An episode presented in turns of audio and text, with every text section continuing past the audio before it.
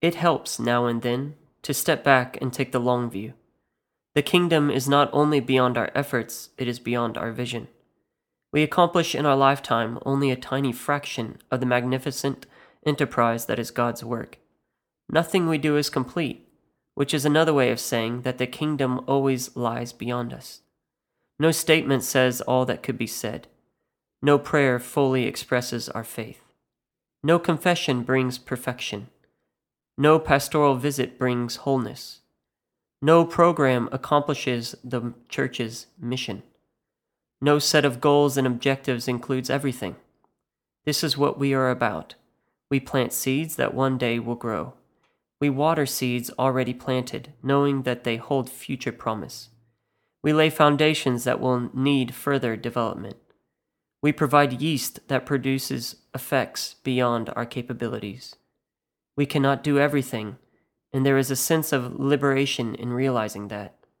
This enables us to do something, and to do it very well. It may be incomplete, but it is a beginning, a step along the way, an opportunity for God's grace to enter and do the rest. We may never see the end results, but that is the difference between the master builder and the worker. We are workers, not master builders, ministers, not messiahs. We are prophets of a future not our own. This incredible poem is an excerpt from a homily written by Bishop Ken Untener in 1979 for a celebration of departed priests. I think it beautifully encapsulates what it is like to work in the kingdom of God, with all its frustrations and blessings. But I especially love this bit. We cannot do everything, and there is a sense of liberation in realizing that. This enables us to do something, and to do it very well. It may be incomplete, but it is a beginning, a step along the way, an opportunity for God's grace to enter and do the rest. We cannot do everything, but we can do something, and we can do it very well. That is what this series of episodes is all about doing all we can to grow the kingdom of God. Well, welcome back to the Hacka Podcast. My name is Greg Hackathorn. This is the first of a series of episodes that we're going to be going through and talking about church systems. We're going to talk about what they are and why they are important. These episodes will be separate from the regular weekly episodes that I will be sharing, uh, and they also might be a little bit shorter in duration. Now, with that, let's dive into today's topic. In Genesis 41, we find the somewhat familiar story known as Pharaoh's dream. One night, as the Bible records, while Pharaoh is sleeping, he began to dream. In his dream, he saw seven fat cows grazing near the Nile River, and then seven ugly and gaunt cows appear from the Nile and stand next to them. The seven gaunt cows then eat the seven fat cows. Pharaoh woke up from that dream. He was startled by what he had just experienced, but sometime later, as you do, he managed to fall back to sleep. Then he had a similar dream. However, this time, instead of it being cows, it was ears of corn. These dreams really troubled Pharaoh. So he decided to do what, what most wise men would do during his time. He asked the magicians and wise men of Egypt to interpret his dream. Now, when they had listened to his dream, they were just as confused as Pharaoh, they were unable to interpret the dream. They were perplexed by this. And standing off to the side, uh, seeing all of this take place, is Pharaoh's chief cupbearer. And he finally speaks up and he talks to Pharaoh about uh, this guy that he encountered in prison that was able to interpret his dreams. He was a Jew that was in prison. And a few years back, two years ago, he had interpreted his dreams that while he was in prison, and those dreams came to pass exactly as he had interpreted them. So Pharaoh hears this and he calls for Joseph. And Joseph is able to interpret the dreams of Pharaoh with the help of the Lord. The two different dreams were actually one in the same. The seven fat cows, cows or corn represented seven years of abundance, and those years would be followed by seven years of famine, represented by the gaunt cows and corn. The famine was going to be so severe that the years of abundance would be completely forgotten in Egypt. When Joseph had finished interpreting the dream, he said this in verse 33 of Exodus 41, and this is going to be the basis of this series of episodes. He says this Now let Pharaoh look for a man discerning and wise, and let him set over the land of Egypt. Let Pharaoh take action to appoint overseers in charge of the land, and let him exact a fifth of the produce of the land of Egypt in the seven years of abundance.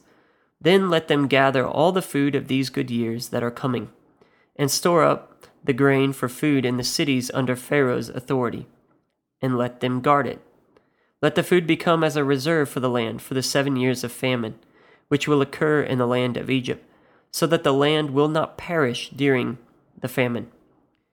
You see, Joseph laid out an entire strategy and a plan for Pharaoh. He didn't just interpret his dream, but he said, This dream uh, needs to lead to some action. There needs to be a plan put in place. The strategy wasn't separate to the dream, but it helped to make the dream worthwhile. God was sending this dream to Pharaoh as a warning, and if there was no plan put in place, then that warning would have fallen on deaf ears. Think about it this way Pharaoh was given a dream, and the dream was even interpreted through a supernatural occurrence. You know, God interpreted the dream through Joseph. This was the supernatural taking place. But Egypt would have still been starving in seven years if systems were not put in place to ensure that the dream wasn't for naught. And I think we can apply this to our lives. Because God may have given you a dream for your city, for your ministry, and even for your personal life, but the dream is not going to be fulfilled on its own accord. The dream is not going to fulfill itself. It must be accompanied by systems so that you can maximize what God wants to do in you and through you having a dream is great, but if there are no systems in place, if you're not taking any action uh, on that dream, then it's never going to become a reality in your life. It's always going to be just a dream. Sometimes we can overlook the value of systems in our church, in our life, because they don't feel spiritual or they require work that is not within our personality. But God values systems it may not be within your personality to hunker down and put in a five step plan or to put in a process. You might be a people person. You might be someone uh, who enjoys uh, creativity, an artist. But systems are important because God values systems. Just look at how He created this world. It is organized by systems. From the universe all the way down to the human body, we see systems put in place by God. Paul even recognized this when he compared the church, the body of Christ, to the human body. He wrote to the church in Rome For just as we have many members in one body, and all the members do not have the same function, so we, who are many, are one body in Christ, and individually members one of another since we have gifts that differ according to the grace given to us. Each of us is to exercise them accordingly. If prophecy, according to the proportion of his faith. If service, in his serving. Or he who teaches, in his teaching. Or he who exhorts, in his exhortation. He who gives with liberality. He who leads with diligence. He who shows mercy with cheerfulness. That was Romans chapter 12, verses 4 to 8. You see how Paul highlights different individuals and their gifts? He encouraged them to use those gifts to empower the body of Christ. Not everyone is the same. Not everyone is a preacher. Not everyone is a singer. Um, not everyone is a prophet. Not everyone is a teacher. Not everyone is uh, someone who is going to be a leader. But we all have gifts, we all have abilities, and it is important that we use those gifts to empower the body of Christ. I love that because with this attitude, everyone can have an impact in the kingdom of God if they are given the ability to use their gift. And too often we limit the capability of every member being able to contribute because we are unable to find space for them to use their gifting in the current way that we do church. Often we limit the opportunities of people within our church, within our systems, because uh, we don't have things set up for them to succeed, for them to um, use their gifts to empower the body of Christ. And that is where systems come in. So, what is a system? When we talk about systems, what am I referring to exactly? Well, according to Nelson Searcy, the author of The Eight Systems of a Healthy Church, a system is an ongoing process that saves you stress, time, energy, and money and continues to produce results. That right there should convince you to get involved in systems. It saves you stress, time, energy, and money, all the while continuing to produce results. Systems don't have to be complicated. In fact, you probably already have a number of systems in place for Sunday, whether you realize it or not. And so the goal of this episode and this, this series of episodes to follow is just to spark thought and to encourage you to look at church from a different perspective. I by no means have all the answers. I'm learning and growing alongside you. All I'm doing is highlighting uh, different systems that we can look at and uh, you know trying to explain what we have done at the Pentecostals of Sydney, and also challenge you to uh, look at things from a different perspective. Look at your church, look at what you do from a different point of view. So, I'll give you an example of a system that everyone has at their church already. It's the weekend service system or the worship planning system. You may not call it that, you may just call it your Sunday services or your weekend services. But over time, you would have developed a process as to how you conduct your worship services. There's a fixed service time and a structure that you follow. People aren't just meeting anytime that they want, but you have a, a set time for the service to start. There's a structure you've put in place. You have a few songs picked out before the service. You probably have a designated worship leader, singers, and musicians. Typically, there are announcements as well and an offering. Uh, you can't have a service without an offering. And then followed by preaching and likely an altar call, especially if you're in a Pentecostal service, there's going to be an altar call. That's an example of a system. There's a system put in place. You have set times, you pick out singers, you pick out musicians, worship leader, a preacher, and you probably have some sort of roster. You have announcements that are gathered before the service. So you have a system put in place there. Whether it's completely spelled out, you may already do that, you may not do that, but that is an example of a system. And according to the experts, there are seven or eight different systems that every church should have. Today, I'll only be listing the systems along with a short uh, description of each, but in further episodes, we will be looking at each system and we will offer some questions or ideas to help you further develop your own system in your local church. And again, I'm not coming at this as some sort of grand expert that has everything solved, but I'm coming at it from the angle of someone who has been involved in doing this for the last 11 years, making changes, seeing some things succeed, seeing some things fail, but offering you what I've learned along the way uh, and some uh, knowledge that I can pass along to you. So here are a few of the systems. There's the Sunday service system, we just mentioned that, how we plan, structure, and execute our Sunday services.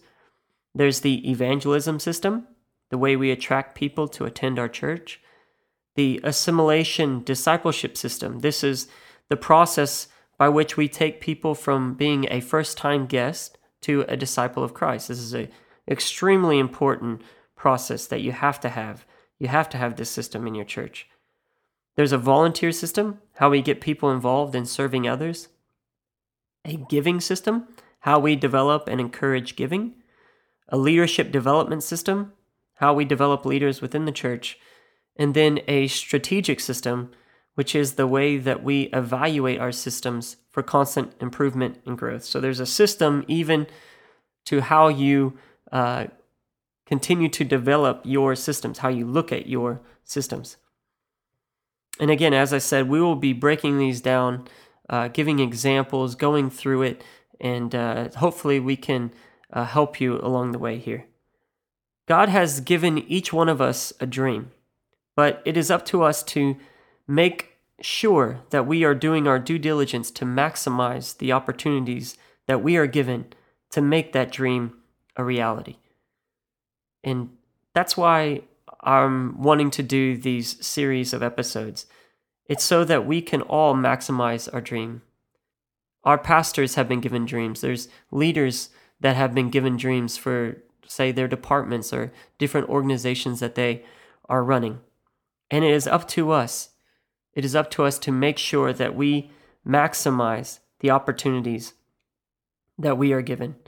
Just as we read at the beginning of this episode.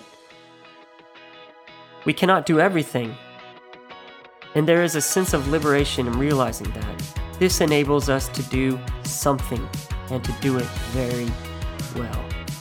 We need to do something and do it very well. It may be incomplete, but it is a beginning, a step along the way.